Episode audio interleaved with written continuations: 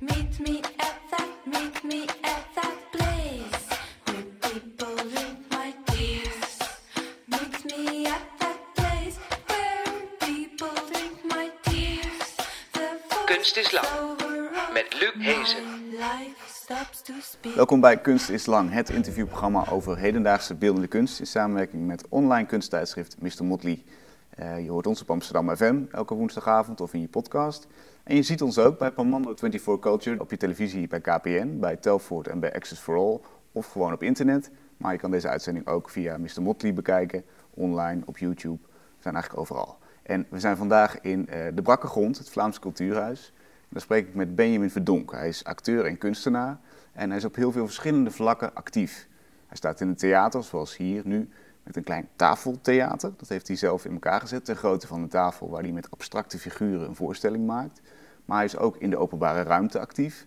Bijvoorbeeld een heel groot vogelnest tegen een kantoorgebouw, waar hij dan zelf ook een paar dagen in zit.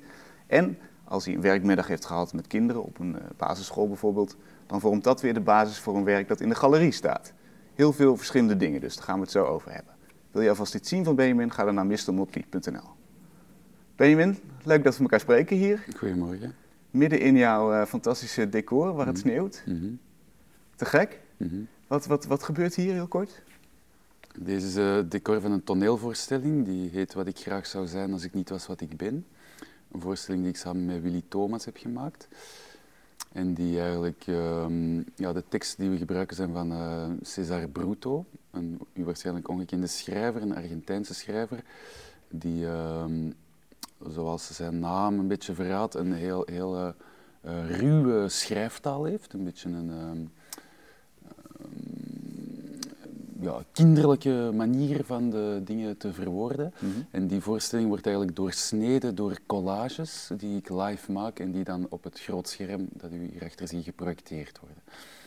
Oké. En, en dat gaat over het fantaseren wat je, wat je zou je- kunnen zijn. Ja, ja, ja, dat zijn eigenlijk hoofdzakelijk twee mannen die lullen over wat ze graag zouden zijn. En in die zin heel herkenbaar, denk ik, ehm, over ehm, ja, eigenlijk de manier waarop dat we met elkaar praten en hoe dat we fantaseren wat dat we graag zouden zijn, maar hoe dat we daar ook eigenlijk weinig genuanceerd in zijn. ehm, in de, eh, waarschijnlijk, hè, als je het op de keper beschouwt, als je echt zo'n gesprek zou analyseren, hè, wat dat we s'avonds tegen elkaar zeggen, van wat dat we dromen of wat dat we graag zouden zijn, of hoe dat we de wereld zouden veranderen, hoe dat we het zouden aanpakken, mocht de macht bij ons liggen, hè, ehm, hoe simpel dat wij het allemaal zouden doen, daarover gaan die gesprekken eigenlijk. Die als, als je daar goed naar luistert, dat je voelt dat, ja, dat het zo simpel eigenlijk helemaal niet is. Ja, de fantasie is altijd mooier dan eh, hoe het zou kunnen zijn. het echt. Mm, ja, zeker ook, ja. Ja.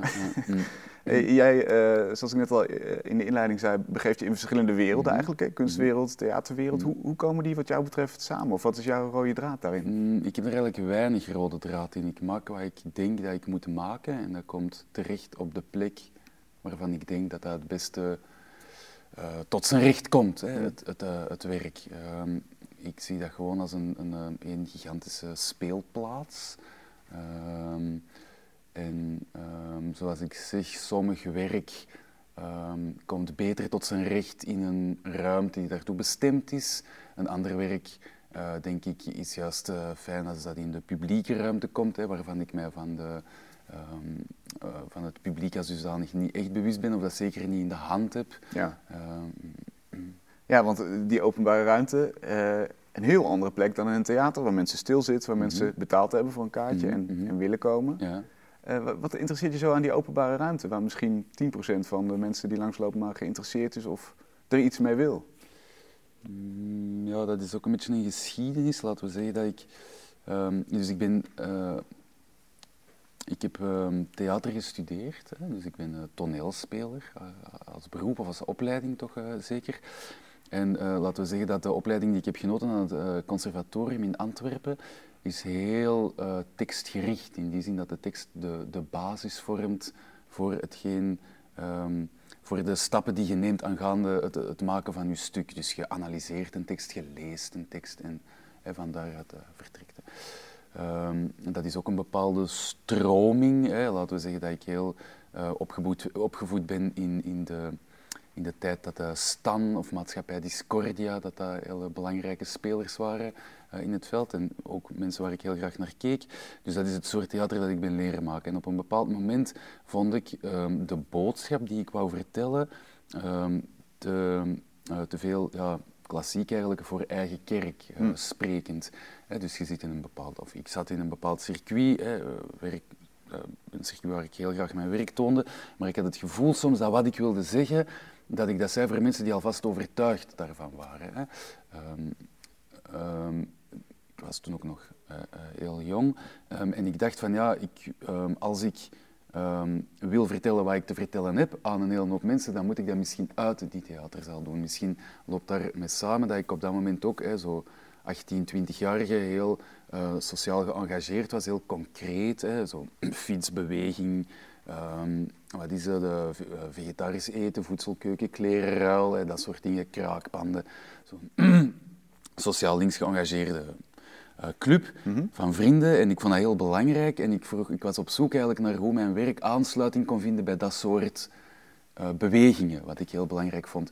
Dus ik was eigenlijk ook op zoek naar een, een modaliteit, een, een manier om hetgeen ik kan, mijn ambacht, hè, hetgeen ik geleerd had, mijn toneelspel, om dat te vertalen naar naar ehm, werk dat dienstbaar is in zo'n soort situaties of in Ja. zo'n soort eh, beweging. En dan leek het mij eh, logisch dat ik die stap uit het theater zette, hè, waar dat je toch een zekere, eh, ja, een aantal codes ziet.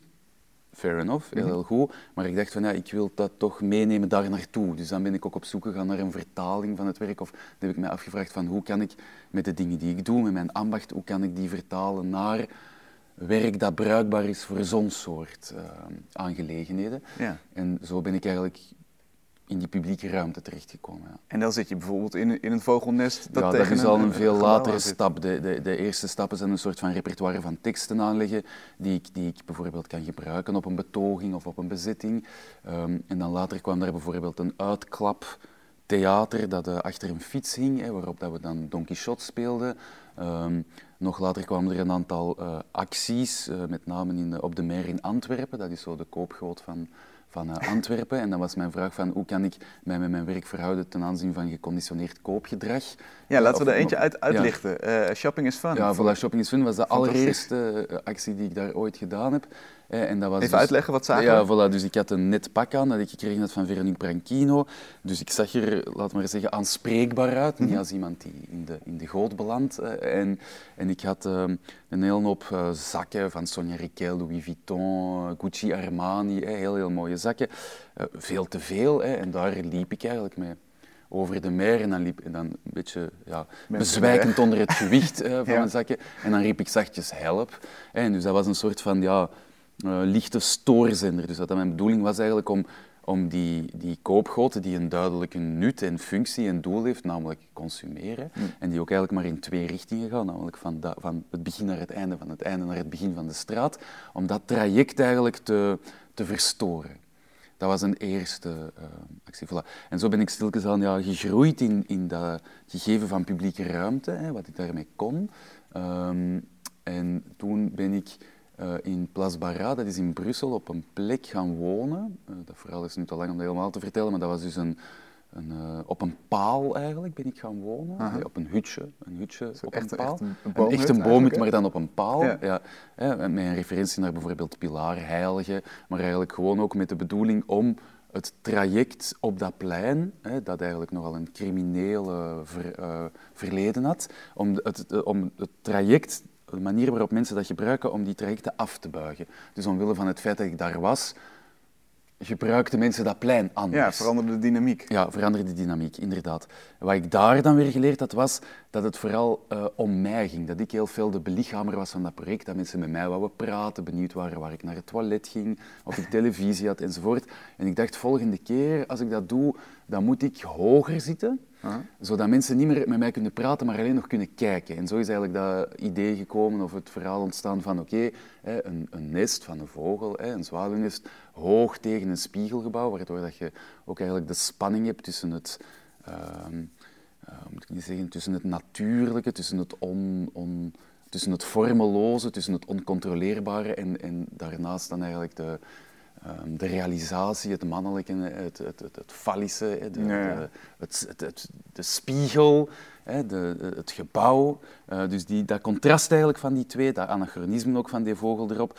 Voilà. En daar ben ik dan in gaan wonen, zeven dagen lang. En daar heb ik opnieuw een verhaal verteld. Dus het ging mij niet over de, ehm, het volhouden van het feit dat ik daar zeven dagen kon leven. Het ging mij niet over een soort van transgressieve ehm, performance, maar het verhaal dat ik daar kon vertellen. En het verhaal was een vogeltje dat daar eh, geboren wordt, dat uit zijn nest kijkt en dat eigenlijk in een poging om zijn toehoorders, of degene die naar hem kijken, te omhelzen, uit zijn nest valt. Ja. En dat is eigenlijk zo'n typische, allee, dat is eigenlijk zo de meest eh, basale vorm van eh, drama. Namelijk iemand probeert iets goed te doen en in zijn poging om iets goed te doen mislukt hij erin. Hè. Dat is wat we al kennen sinds Oedipus. Eh, en dat is eigenlijk waar dat 99% van de romans en alle, en alle schrifturen hier in het Westen op gebaseerd zijn. Ja. Dus dat leek mij iets heel herkenbaar. Ehm, voilà, en zo ben ik eh, ja, meer en meer dan ehm, in die publieke ruimte dingen gaan doen. Ja. En ehm, wat, wat, wat is voor jouw gevoel daarin het kunstwerk? Want je hebt wel eens gezegd, eh, het, de objecten zelf zijn het niet. Mhm. Ja. Het is het effect wat het heeft. Dat is ja, het effect, ja. Dus wat ik, ehm, wat ik beoog is iets wat dat vaak sociale sculptuur genoemd wordt. Hè. En dus dat is eigenlijk dat het werk zelf zie ik als een werktuig. Hè. Liefst nog als een, eh, een breekijzer of een hamer, maar misschien ook als een, eh, een veertje of een eh, breekbaar stokje, dat weet ik niet. Of dat hangt er vanaf van het soort werk dat ik maak. In ieder geval, het is omwille van het feit dat ik zoiets doe, dat mensen eh, zich verzamelen, met elkaar beginnen praten, een mening hebben en vooral het verhaal mee, hoop ik dan, naar huis nemen en aan de keukentafel gaan zeggen van weet je nu wat ik gisteren gezien heb, Eh, nou, vandaag. En dat is voor mij het werk, het verhaal.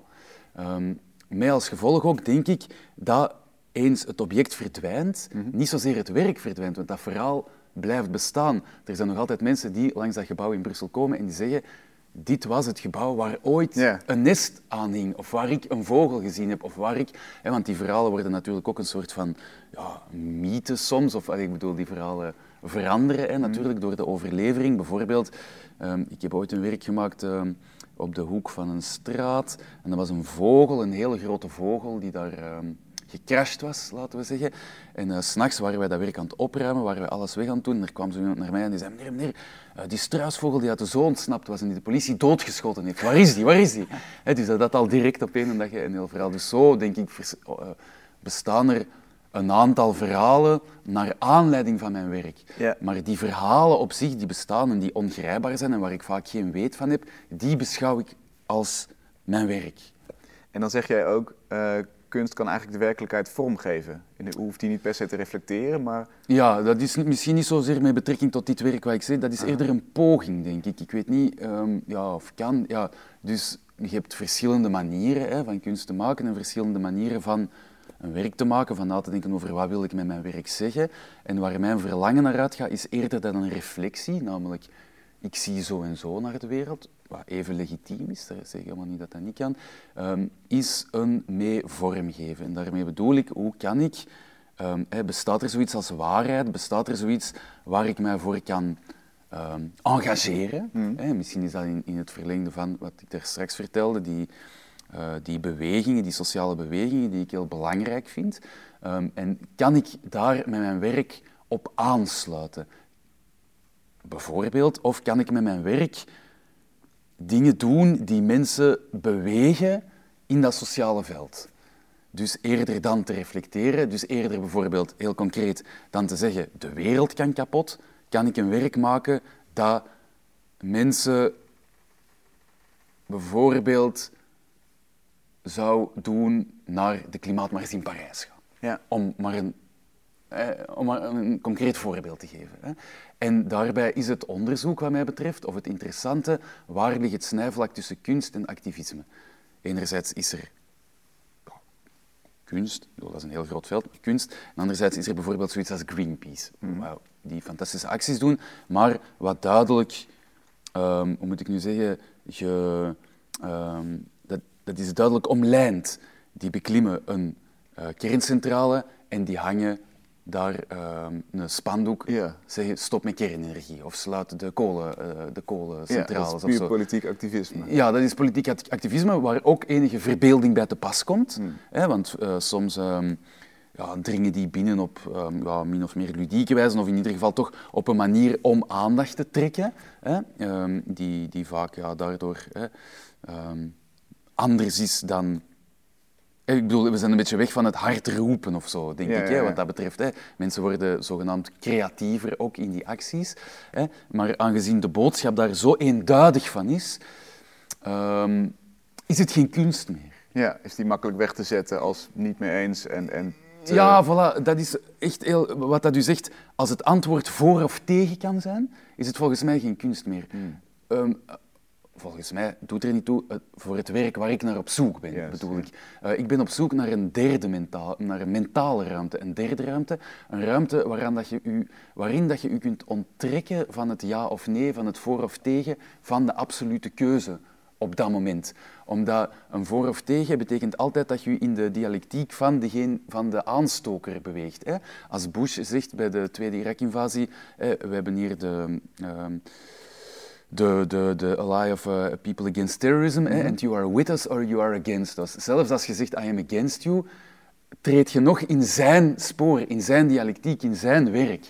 Terwijl ehm, ja, kunst iets is dat zich kan onttrekken en dat een andere mogelijkheid kan suggereren. En daar is, daar het jou om te doen. Om, Daar, om dat interesseert mij, dat veld. Ja. Ja, Ehm, zou je zeggen dat... ehm, nou, eh, laten we die vraag eens beantwoorden die, die je eh, eerder opwierp. Is er, is er die waarheid waar je, waar je helemaal voor wil engageren in tijden van alternative facts, om het zo maar te zeggen? Heb je die waarheid gevonden? Het is een vraag. Bestaat er zoiets als waarheid? Bestaat er zoiets waarvoor ik mij kan engageren? Ik denk dat dat een eeuwigdurende vraag is, lijkt mij. Dus voorlopig is het... Is het wat, wat, wat is je, je voorlopige conclusie? Hoe, hoe werkt Nee dat? maar, nee, maar dat is eh, een beetje tricky. Eh, ik bedoel, natuurlijk zijn er dingen, maar dat is meer... eh, natuurlijk ben ik als burger actief, of natuurlijk, ik ben als burger actief in een aantal sociale bewegingen, in een aantal dingen dat ik eh, absoluut de moeite vind. Hè, ik denk, eh, om, als je een concreet voorbeeld wilt, bijvoorbeeld de, ehm, de klimaatramp of de klimaatcatastrofe die op ons afstevend, is iets waarvan ik vind dat je als burger concreet actie moet naartoe ondernemen. En er zijn een aantal manieren om dat te doen, gaande van u, eh, de, manier waarop dat je u verplaatst in de wereld, eh, eh, de manier of, of dat je vlees eet of niet, of dat je een auto rijdt of niet, hoe dat je eh, je huis isoleert, hoe dat je met de dingen omgaat, enzovoort. Daar kun je heel actief in, eh, in bezig zijn. Bij welke bank dat je eh, je geld eh, zet, dat zijn allemaal heel belangrijke, concrete, actieve dingen. Maar dat lijkt mij iets voor een burgerschap. Dat lijkt mij iets waar sociale bewegingen actief mee bezig zijn, ook om dat te promoten, om dat onder aandacht te brengen. Dat lijkt mij iets voor een burgerschap. Daarnaast is er zoiets als kunstenaarschap, wat zich moet onttrekken aan die concrete feiten. Omdat ehm, anders, wordt dat, eh, anders is dat een, eh, een, een politiek werk. Ehm, en een politiek werk is oninteressant omdat het eenduidig is. Je moet je werk politiek maken, wat een heel andere orde is. Ehm, voilà. Leg het laatst eens uit. Ja, het is een citaat van Godard die zegt van, hè, je kunt politieke films maken, die zijn eenduidig, dat is propaganda, agitprop, maar je kunt ook je film politiek maken. Wat betekent dat je een werk kunt maken dusdanig, binnen alle mogelijkheden dat je hebt, binnen alle ehm, mogelijkheden die je kunt formuleren, dat gelezen kan worden als aanleiding om in het concrete veld iets te ondernemen. En daarover gaat het. Het gaat over vermogen, het gaat over mogelijkheid, het gaat over een perforatie in een werkelijkheid die wij als vaststaand, als werkelijk, als onveranderlijk ervaren. En het gaat om het prikkelen van het eigen vermogen bij andere mensen. En dat zie ik als kunst.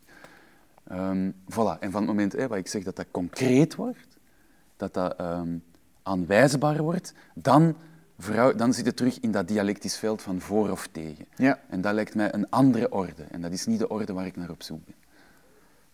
Eh, in dat licht vind ik het interessant om even over jouw, jouw tafeltheater Ja. eh, te praten. Da- Mhm. Daar speel je met abstracte figuren. eh, spelen als in een voorstelling spelen. Mhm. Een rechtlijnige driehoek, zeg jij bijvoorbeeld. Mhm. Dat, die, die is eigenlijk van bijna alle associaties ontdaan. En daarom interessant voor dat theater. Kun je dat eens uitleggen? Ja, allee, nu springen we echt naar iets compleet anders. Ja, we- in die zin, maar- hele maar- oeuvre nee, heel, goed, heel goed. Maar ik bedoel, in die zin dat niet elk van mijn werk representatief is, of, of elk van mijn werk zo toegespitst gaat over hetgeen waar we Nee, het juist over gehad hebben. Hoewel die beweegreden natuurlijk altijd aanwezig is. Ehm, dat werk wat ik gemaakt heb noemt Not All The Wonder Are Lost. En daar was de poging eigenlijk, hoe kan ik binnen... eh, hoe kan ik... ehm, ja, de poging was om een soort van die derde ruimte waarover ik het had, hè, om die eigenlijk zoveel mogelijk te exploreren in de zin van hoe kan ik iets maken dat zo ge, eh, onge, hoe moet ik nu zeggen, eh, dat ontdaan is van elke link. Dat ontdaan is van elke link naar die concrete wereld, naar die voor- of tegenwereld. Ehm, en dus ik was op zoek naar een verbeelding daarvan, van die derde ruimte.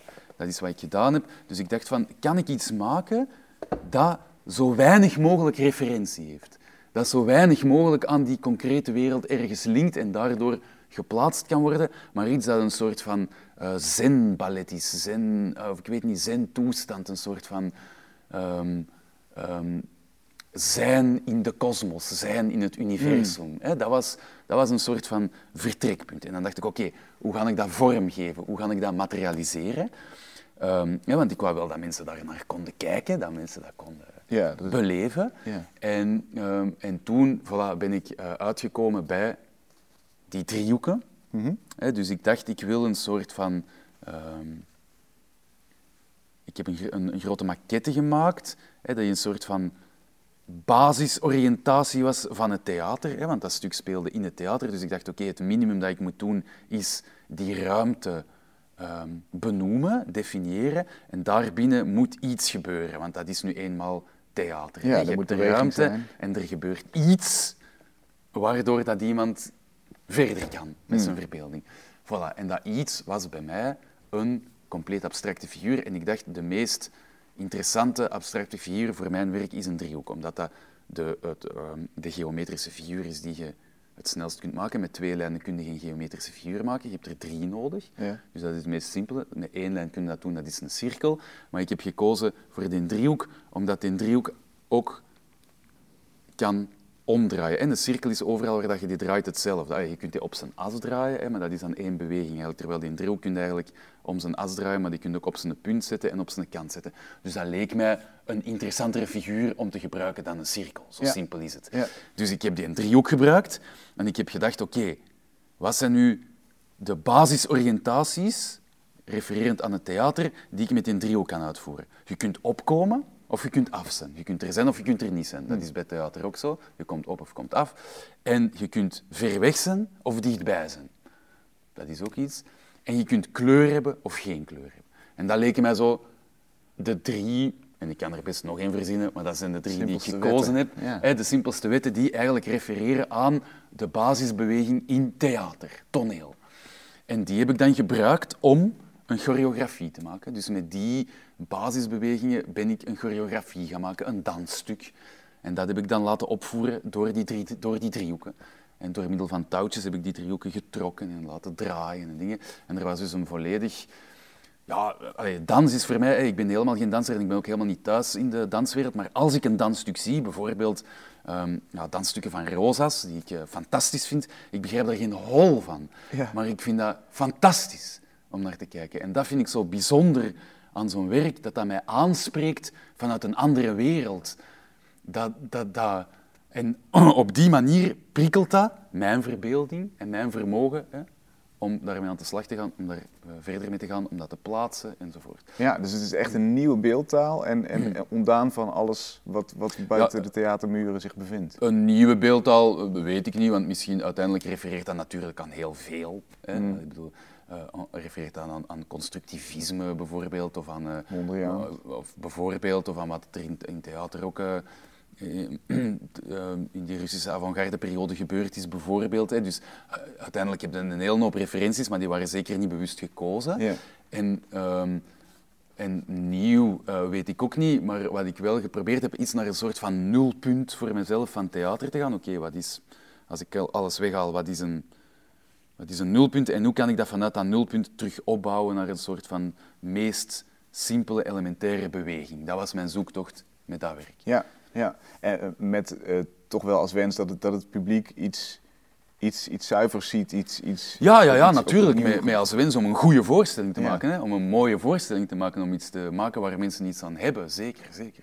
En is dat dan, ehm, zou je kunnen zeggen, de, eh, ja, de, de- zo- zo- zo'n abstracte vorm van kunst? Dat, dat is voor heel veel mensen die, laten we zeggen, niet zo ingewijd zijn, zou dat, zou dat het, misschien het, het- de moeilijkste te bevatten wereld zijn? Nee, volgens mij helemaal niet. En in die zin, er zit bij mij ook eh, vaak zit er, of vaak, hè, bij een aantal van die werken, zoals bijvoorbeeld constructivisme, zit er een hele eh, theorie ook achter, Ja. naar kleurenleer, naar, naar vorm, naar hoe twee vormen zich tegenover elkaar verhouden. Ehm, bij mij zit daar niet op die manier een, een, eh, een theorie achter, en zeker geen eh, pamfletaire theorie, want die zat er ook nog eh, achter, het afzweren van oude vormen en het zoeken naar nieuwe vormen. Ehm, en dat dan gepaard gaat met een revolutionaire ontwikkeling, ook op, op sociaal vlak. Ehm, bij mij zit er, is de, de, de reden waarom dat ik dat doe, opnieuw, wat ik zei, die mentale ruimte, die derde ruimte, als een soort van rustpunt binnen een wereld die behoorlijk gesjeest Ja. eh ga. Hè? Ik, bedoel, ik zie op elke hoek van de straat een naakte vrouw die mij een koelkast verkoopt. De, de, hè, het kan niet snel genoeg gaan, het kan niet veel genoeg gaan. Dat weet, eh, weet u even hoe als ik, dat hoef ik niet meer te zeggen. Daar hoef ik ook geen commentaar op te leveren, vind ik. Dat weet iedereen. Daar hoef je niet meer voor naar het theater te komen om dat nog eens te zeggen. Dus ik dacht, oké, als mensen naar mijn stuk komen, dan bied ik hen 60 minuten lang die mentale ruimte waarin dat die rust is. En dat verhoudt zich uiteraard tot in buitenwereld. Dus in deze zin is dat helemaal niet zo moeilijk te begrijpen, denk ik. Dat- ja, ja, Mensen komen naar hier en kunnen die van, 60 minuten ah, als een soort van deugddoende yoga-sessie, of wat dat je er yoga voor de geest, of wat dat je er ook bij ehm, bedenkt. Mm, dus in deze zin lijkt mij dat helemaal niet zo abstract en moeilijk te begrijpen. Hmm. Ik denk dat de ervaring, het toelaten, ehm, een makkelijke sleutel eh, biedt. Is, dus, ja, dat is eigenlijk eh, misschien een, een open deur, maar is, is dan die, die kunst voor jou ook een soort van toevluchtsoord? Een, een, een plek waar je zelf kan bouwen aan een, aan een maatschappij zoals je hem graag zou willen hebben? Er zijn twee dingen als je iets maakt, en dat is envie en besoin. Dat is goesting Hm? en noodzaak, Urgentie, ja. Urgentie. En die noodzaak, die komt van buitenaf, die is extern. Dat is wat gebeurt er, wat raakt mij aan.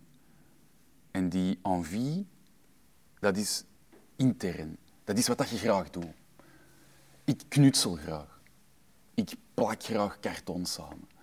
Ehm, ik raap graag dingen op van de straat die eh, verroest zijn of kapot zijn. Ehm, ik zie dat graag. Punt. Daar, is, zit geen, ehm, ehm, daar, daar, daar zit geen hele leerstelling achter, daar zit geen bedoeling achter. Ik zie dat graag. Langs de andere kant weet ik dat door iets dat ik opraap uit de goot en in een kastje te rangschikken, dat ik dat een ander statuut geef. Dat ik daar iets over zeg. Dat eh, veel van wat ik opraap verpakkingsmaterialen zijn, namelijk eh, bedoeld om iets aan te prijzen eh, dat je kunt consumeren. En eens dat dat geconsumeerd is, is dat verpakkingsje waardeloos en is dat niks meer. Dus door dat ergens anders te plaatsen, verander ik dat van statuut laat ik dat, geef ik dat ook een ander verhaal. Laat ik mensen daardoor op een andere manier naar zo'n ding kijken. Dus dat is een constante beweging van een noodzaak, iets dat u aanraakt, iets waarvan dat je denkt, hiermee moet ik bezig zijn, Ehm, dit is belangrijk, en anderzijds goesting. Dus ehm, om op uw vraag te antwoorden, ehm, ik hou ervan om zo'n dingen te maken, enerzijds. En ik vind het belangrijk om zo'n dingen te maken, anderzijds. Ja. Je, je bent bezig met een huis, of je gaat een huis bouwen, heb Oei. ik me laten vertellen. Echt? Wie heeft dat verteld? Ja, ja, ja, we hebben goede bronnen. Mm. Hoe, hoe zit dat? Is, dat? is dat werk voor jou? Of is dat, ga, je, ga je met Maar dat is iets dat ligt naast mijn kunstenaarschap. dat- Oké, dat is- Eh, daar de- zit geen enkel... eh, want Maar zegt jawel, knutselen. natuurlijk, ik doe dat graag, maar daar hoef ik niet over te praten in een interview. Lijkt mij, ik ga gewoon... Dat is, Nou ja, je zou kunnen zeggen dat dat vloeit voort uit het kunstenaarschap. ja, maar alles, is, alles, wat ik, alles wat ik doe, is doordrongen van dat kunstenaarschap. Omdat in, in het moment...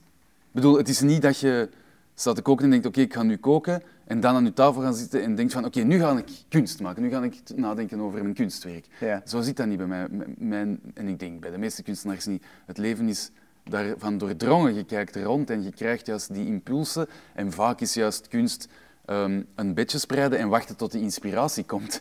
Dus je kunt maar beter opletten of dat ze er al is of niet. Ehm, die komt niet tussen negen en vijf eh, in de repetitiezaal of zo, eh, eh, noodzakelijk.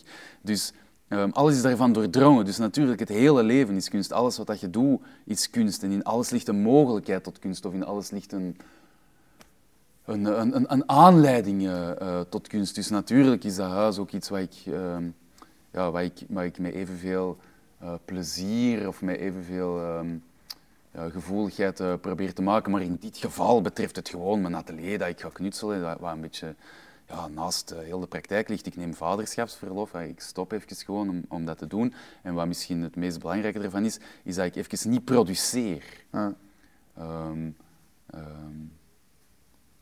voilà.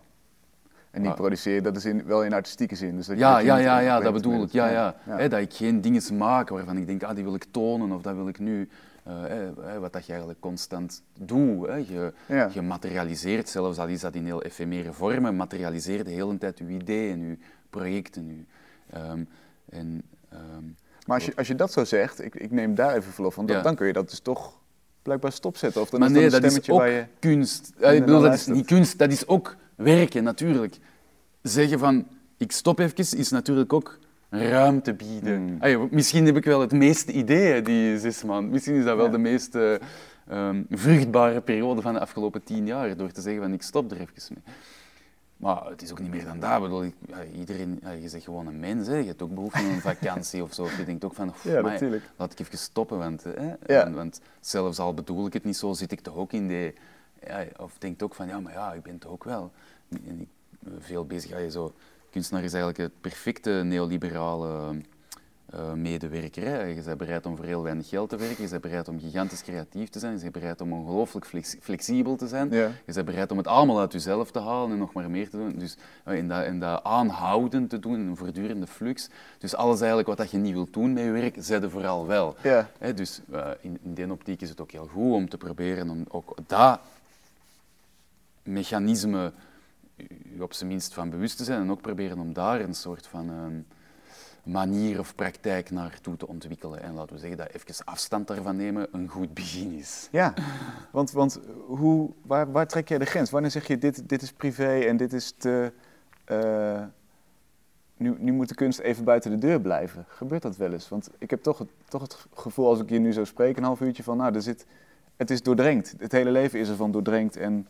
Ja, ik denk de grens is eigenlijk als mijn, de grens is eigenlijk als mijn familie daar te. Ehm, allee, ik heb een afspraak ehm, dat ik de privacy van mijn familie eh, respecteer. Ja. Dat is de grens. Terwijl jouw kind wel in, in werk terechtkomt. Mm, is dat zo? Eh, ehm, misschien spreek ik haar aan, maar dan meer eer- eerder als vorm. Mijn kind is een personage en ik heb drie kinderen, maar die zijn eerder personages in mijn werk. Die zijn eerder een, een aanleiding om iets, om iets te zeggen of om iets te formuleren. Bedoel, het persoonlijke daarvan komt zelden in. Nee, nee, nee, nee. Nee, je noemt ze niet bij naam of je gaat niet... eh, Ja, misschien zelfs, maar, maar daar houdt het op. Ik bedoel, eh, het zijn eerder metaforen om iets... ehm, bijvoorbeeld, mijn laatste boek noemt Even I Must Understand It. Zelfs ik moet, kunnen, zelfs ik moet het kunnen begrijpen. Ja. Hè, met, wa- waarin de doelstelling is van, kan ik, hè, wat ik daar juist vertelde, iets zo helder formuleren dat het begrijpelijk is, dat het, dat het vatbaar is. Kan dat? En dan is natuurlijk de de weg naar kindertaal ligt dan makkelijk open of zo. Hè? En, dan, en, en dan stel ik mij bijvoorbeeld tot doel van, ja, kan ik het zo formuleren dat mijn jongste dochter dat zou kunnen begrijpen. Ja. En op die manier, daarom schrijf ik soms iets waarin ik haar zogezegd aanspreek. Maar dat is niet zo... eh, Dat is meer de vorm. ja, ja. Ja. Die, die verzamelingen waar, waar, we het eer- waar we eerder even aan raakten, dat vind ik ook interessant. Mhm. Eh, eh, lekker voetballen, touwtjes. Mhm. Wat, wat voor waarde heeft dat, die wel, verzameling? ja, dus, dat dus eh, dat heel belangrijk, hè, wat ik daar juist vertelde, is envie besoin. Dat vertrekt vanuit goesting. Ik ben al heel lang een verzamelaar en heb eigenlijk nooit de bedoeling gehad aanvankelijk om dat te tonen. Ehm, die verzamelingen waren meer voor mij ehm, mm, en ik ken nooit het juiste woord, maar pakt membranza's of zo, ehm, dingen die ehm eh, fetische, totems, dingen die je... bijvoorbeeld, ik heb een verzameling van ijzeren ringetjes, rondellen. hè, en de eerste ring die ik ooit heb opgerapt was tijdens het liften met mijn broer. En ik vond zo'n ringetje op straat hè, en ik had dat vast en ik had een lift.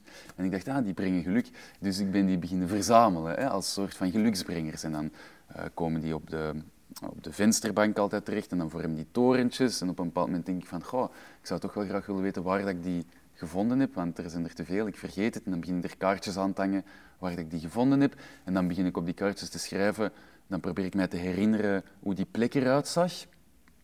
En dan doe ik dat een aantal jaar en dan denk ik, allee, ik heb nu eigenlijk zo een dagboek van plekken, hè, van, van dingen die je je waarschijnlijk anders nooit zou herinneren. Dat er een blauwe auto voorbij kwam, bij wijze van spreken, volstrekt onbelangrijke gebeurtenissen. Hè? Ja. Terwijl dat je in dagboeken normaal meer noteert wat dat je gevoelsleven is of wat dat belangrijk is enzovoort.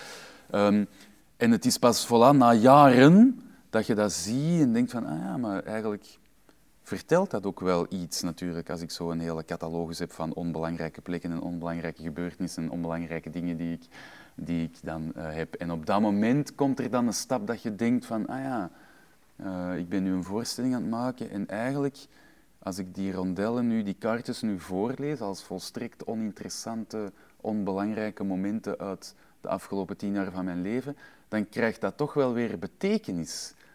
En dat zijn eigenlijk de bewegingen. En zo is dat heel een tijd gebeurd met die verzamelingen. Dus Ja. ik ben lekker voetballer beginnen verzamelen. Ik weet eigenlijk niet waarom. Gewoon omdat ik dat op de straat zag liggen. En dat ik dacht, ah, een lekker voetbal. En dan zag ik er nog een liggen. En dacht ik, ah, een lekker voetbal.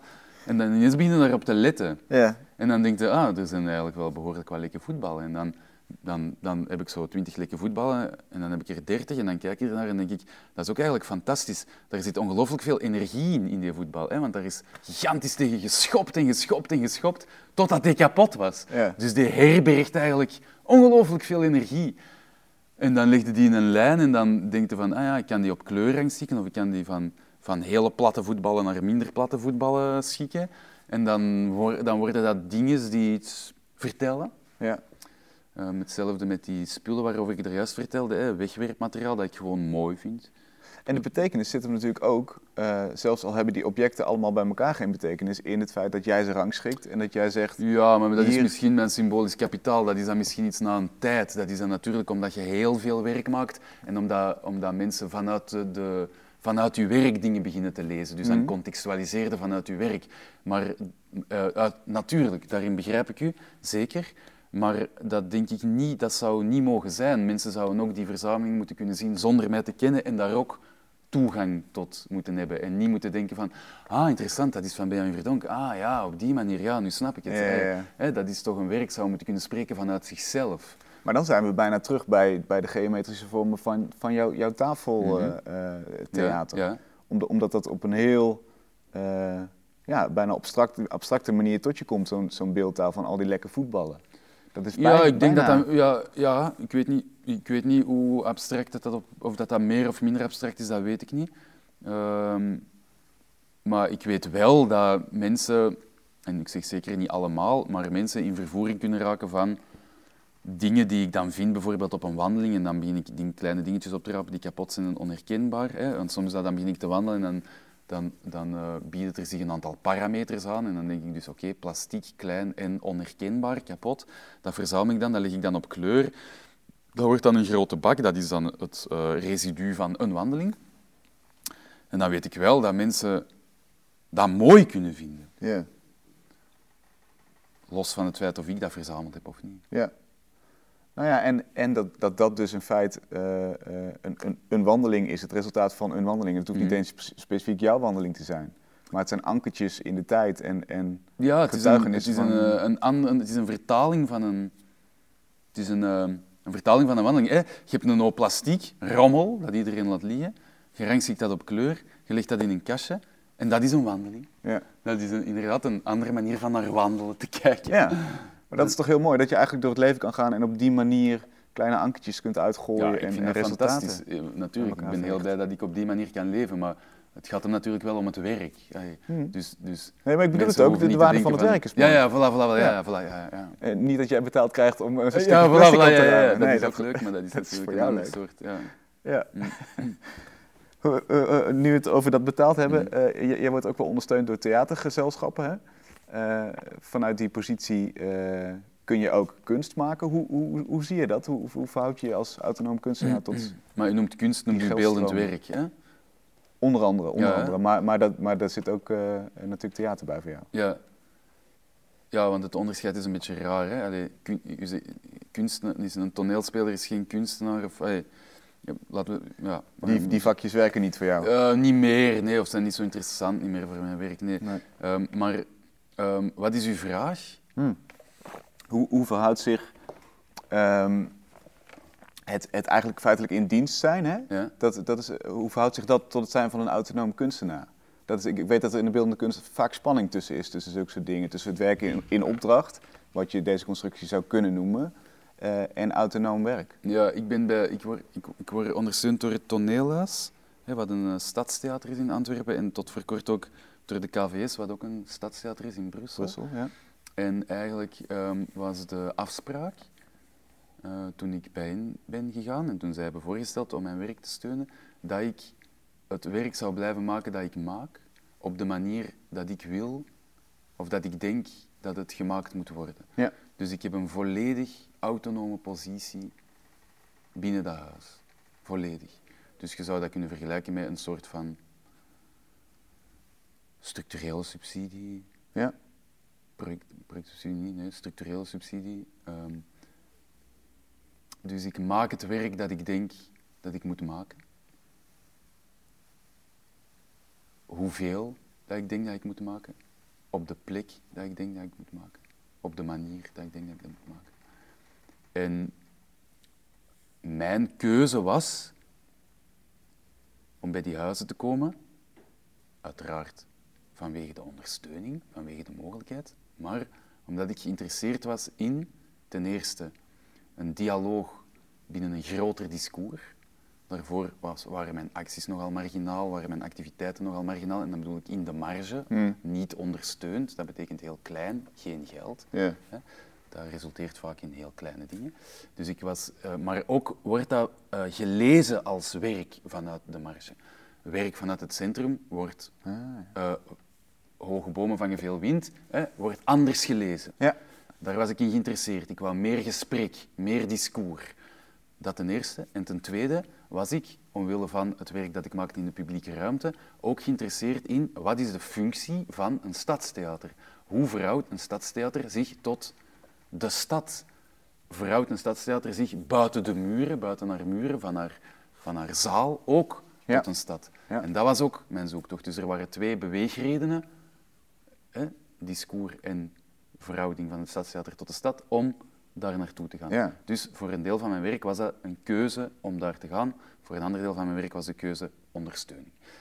En aangezien de afspraak is dat ik autonoom ben, ehm, vond ik dat, valt een perfect hele goede Goeie ja, deal. voilà. Ja, tuurlijk. Waar, waar ben je nu mee bezig? Waar, waar, waar ben je nog nieuwsgierig naar? Behalve het, het bouwen van het huis, want dat is, dat is pauze.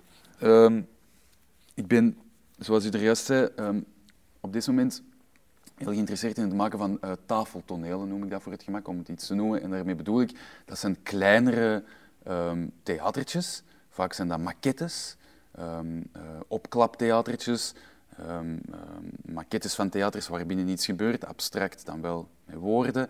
Ehm, en die maak ik in mijn atelier, die maak ik vaak alleen of met behulp van één iemand. En die zijn geschikt om te tonen voor 30 mensen, 35 mensen, 20 mensen. Eh, die duren op deze moment, want dat kan ook nog veranderen, 20 minuten, een kwartier. En die kan ik heel makkelijk verplaatsen. En die beantwoorden eigenlijk aan een jongensdroom die ik al jaren, ja, een jongensdroom die ik al heb van toen ik op school zat. Namelijk eh, iets in mijn eh, fietskar kunnen laden of iets op eh, de trein kunnen meenemen en ergens naartoe gaan en zeggen, hallo, ik ben hier, hup. En ik, leg, ik zet dat op tafel en ik kan dat doen. Ja. En, en ehm, ja, die, die wens komt eigenlijk... Ik heb vroeger heel veel opgetrokken met muzikanten en ook heel veel mee op tour geweest. En ik vond het altijd zo ongelooflijk dat je je gitaar kon meenemen en waar het u ook uitkwam, die gitaar bovenaan en beginnen spelen.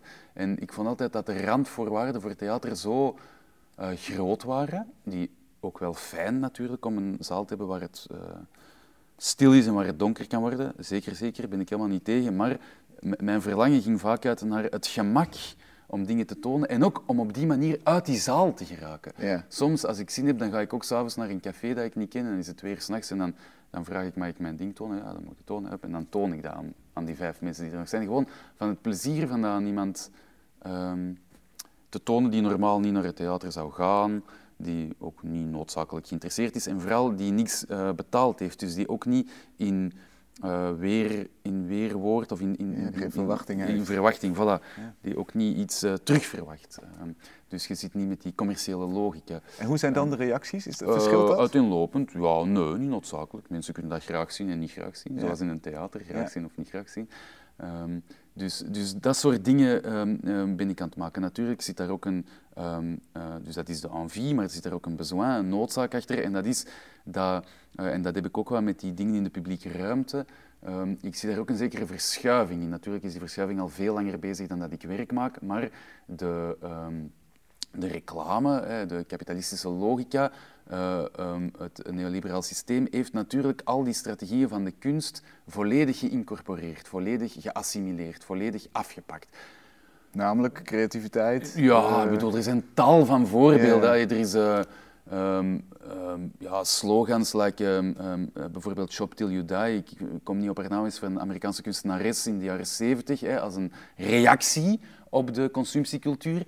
Maar ik was eh, tien jaar geleden in Birmingham in een shoppingcenter waar dat, dat ironiserend in de H&M hing. Ja. Shop Till Shop Till. You Drop ken je Ja, natuurlijk, Till natuurlijk ook. Voilà, shop till you drop. hè, voilà. Dus dat soort dingen die, die, die in eerste instantie als een commentaar op die consumptiemaatschappij zijn geformuleerd, worden geïncorporeerd. Dat gebeurt hoe langer, hoe sneller. Hè. Ik kan er honderden voorbeelden van geven. Diesel, The Luxury of Dirt. Hè, van, het kan er allemaal vettig uitzien. En vies is Mm. natuurlijk super ironisch van hier eh, hè, op de hoek van de straat een, een, een broek te kopen vol verspitten en scheuren van diesel die dan, die dan 250 euro kost. Hoe- Absurd. dat is compleet absurde. Ehm, dus die, dus hoe, hoe, hoe, hoe sneller al die, ehm, eh, die strategieën worden eigenlijk geïncor- geïncorporeerd, afgepakt. Ehm, en de vraag is natuurlijk, ja, hoe gaan we die nu terug afpakken? Ja. Of wat gaan we ermee doen? En harder roepen dan de, ehm, dan de, eh, dan de consumptiecultuur is onmogelijk. Kun je niet, nee.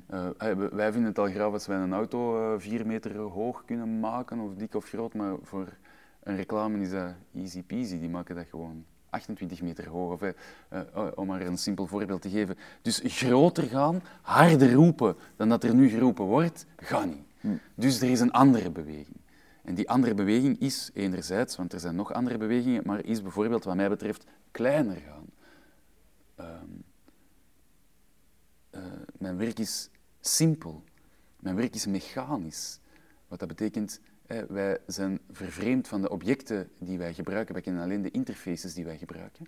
En wij kennen die objecten niet meer. Die wij, ja, of wij verstaan niet meer hoe dat die werken. Hè, wij schaffen die aan, wij gebruiken die en als die kapot zijn, gooien wij die weg en gaan wij naar het volgende. Dat, is, dat is onze cultuur. Terwijl de werken die ik maak, zijn met touwtjes. En eh, mensen snappen van, ah ja, hij trekt aan een touwtje en het gaat vooruit. Dat is simpel. En er is een soort van ehm, eh, emotie ook eh, die daarmee gepaard gaat. Ik voel dat mensen graag zien naar iets dat ze snappen. Van, ah ja, ja, allee zie je, die heeft dat gemaakt. Hè. Het is bijna luxe geworden. En, en, en dat beweegt. Hè, terwijl je denkt, ja, wat ik doe is natuurlijk 6000 keer simpeler dan iemand in een iPhone maakt. Ik, bedoel, ik zou Hmm. het ook niet weten hoe dat ik dat moet maken, dus je zou daar ook ongelooflijk verwonderd over kunnen zijn. Maar, te- maar dat is zo alomtegenwoordig dat dat niet meer dat dat geen waarde niet meer heeft. En Ja. dat heeft ook geen waarde meer, want je gooit het weg. En je wilt die volgende hebben. Eh, dus het, het gaat over een, een- een herwaardering van het, van het kleine, van het mechanische, van het zelfgemaakte. Dat is ook allemaal met heel simpele materialen gemaakt. Dus dat gaat eh, met karton, met papier. Dus dat gaat ook over wat is eigenlijk de waarde van iets. De waarde van een object is niet waardevol omdat het goud is. Of een kunstwerk is niet bijzonder omdat het groot is. Ehm, voilà, dus dat zijn allemaal redenen waarom ik daar op dit moment heel veel mee bezig ben. Vanuit de noodzaak en anderzijds vanuit de goesting. Ik maak graag Ja. van die dingen. Dus ik ben, mee, ik ben veel daarmee bezig. Ja. En de komende tijd ga ik ook nog veel daarmee bezig zijn. Ga ik nog veel van die dingen maken. Ik kijk er naar uit. Ja. Oké. Dank voor dit leuke gesprek. Ja, oké, alsjeblieft. Ja. Kunst is lang. met Luc Hezen. Je luistert naar Kunst is Lang in samenwerking met Mr. Motti en Voor de Kunst, het crowdfund-platform voor de creatieve sector. Elke week schuift er hier een project aan en deze keer is dat Max van de Vondelbunker. Een van de ja, toch wel meest mysterieuze plekken in Amsterdam zouden we kunnen zeggen. Max, welkom. Dankjewel. Wat, wat is de Vond- Vondelbunker voor gebouw, fysiek? Eh nou, de Vondelbunker qua gebouw is, eh, ja, eigenlijk de naam zegt het, het is een bunker. Het is eh, gebouwd net na de Tweede Wereldoorlog. En toen is het gewoon als schuilkelder gebouwd. En toen in de, tijdens de, de Koude Oorlog is het geüpgrade nog naar een atoomschuilkelder. Ja, wat, wat En, betekent eh, dat je mega diepte hebt, toch? Nou, dat betekent vooral dat je hele dikke muren hebt. Oké. Waar eh, een hele mooie weerkaatsing is van geluid, eh, maar niet heel goed is voor je akoestiek. Ja, precies. En, en wat voor gangenstelsel zit eronder? Hoe groot is het? Nou, waar, waar wij zitten, zeg maar, is, is niet heel groot, want wij huren een gedeelte van de, van de bunker. Naast ons zitten ook nog oefenruimtes en bandruimtes. Eh, dus dat loopt erg ver door. Het loopt echt onder de Van Baarlebrug. Dat is maar het stukje aan de rechterkant van de Van Baarlebrug, als je van Leidseplein inkomt, dat is een bunker. Ja. En dat, dat, loopt eh, nog eh, door tot naar de andere kant van de brug. Eigenlijk het begin van het, van het Vondelpark. Voor, eh, zo, zo zullen veel mensen het kennen. Hè? Dus de Ja. brug die over het Vondelpark loopt. Ja. Ja, Waar de tram 3 overheen eh, tendert. ja precies.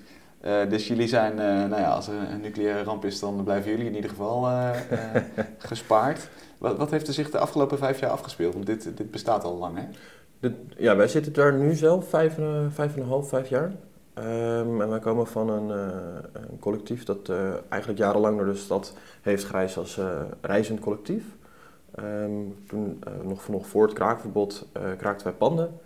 We begonnen met het idee om daar ehm, expositieruimte te zetten. En hoe groter onze panden werden, hoe meer erbij kwam. Ehm, en we hebben eigenlijk de drijfveer achter, we willen iets met cultuur blijven doen, wat vrij en toegankelijk is. Hm? En dat wordt steeds moeilijker in de stad. Ehm, hele hoge prijzen om naar binnen te komen, rijden, ehm, dat soort dingen. Wij gaan er eigenlijk altijd vanuit dat mensen die bij ons komen, we willen dat openbaar zetten. Dus eh, ook al heb je geen geld, of heb je veel geld, maakt niet uit. Iedereen is welkom. Eh, Dus geen en dus geen entree. Ja, Ja. nooit. Oké. En eh, dat, is, dat is wel een, eh, een mooi principe, zeg maar. Ja. Dus, de, de- dus dat, is, dat is een van de regels. Eh, de, je zijn het geen, geen pinautomaten? Nee, we hebben, nou ja, het is, hè, dit is een, het is een bunker, dus, dus we hebben in ieder geval gelukkig een beetje wifi, maar het is niet heel sterk. Ja. Ehm, we hebben pinautomaten en dat soort dingen. Dit is allemaal heel erg ehm, eh, do it yourself, eh, met de campagne Do It Together. Ehm, maar het is, ja, het is veel makkelijker om gewoon met je cash mee te nemen. Kun je een beetje bijhouden wat je uitgeeft. Ja. Ehm, kun je even kijken wat je doneert.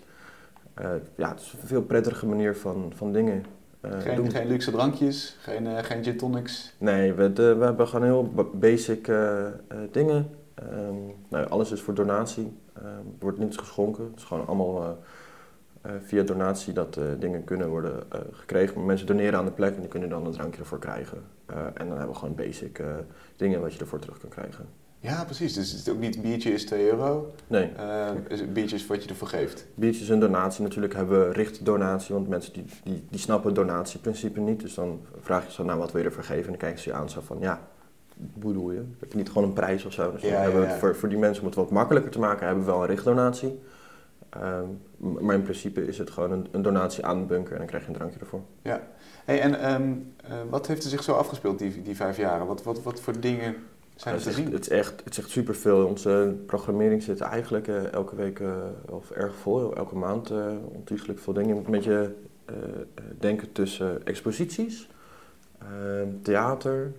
we hebben 16 mm filmavonden. We, we hebben old classics van Jeffrey. Ik weet niet of je Jeffrey kent. Nee? Het is echt...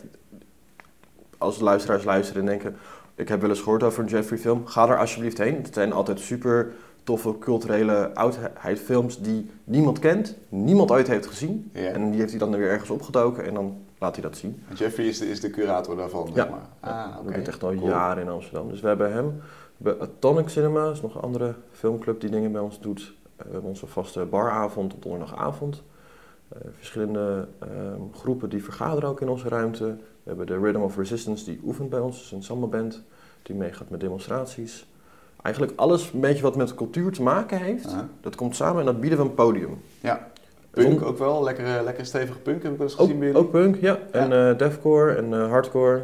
Eigenlijk ook een beetje de dingen die misschien niet in, in de mainstream eh, podia te zien zijn. Klopt, ja. En het is, het is heel moeilijk voor bandjes of voor DJ's of upcoming bands om plek te vinden om te spelen. Ja. Wat wij bieden is, mensen mogen gratis bij ons komen spelen, mensen mogen dat gratis zien.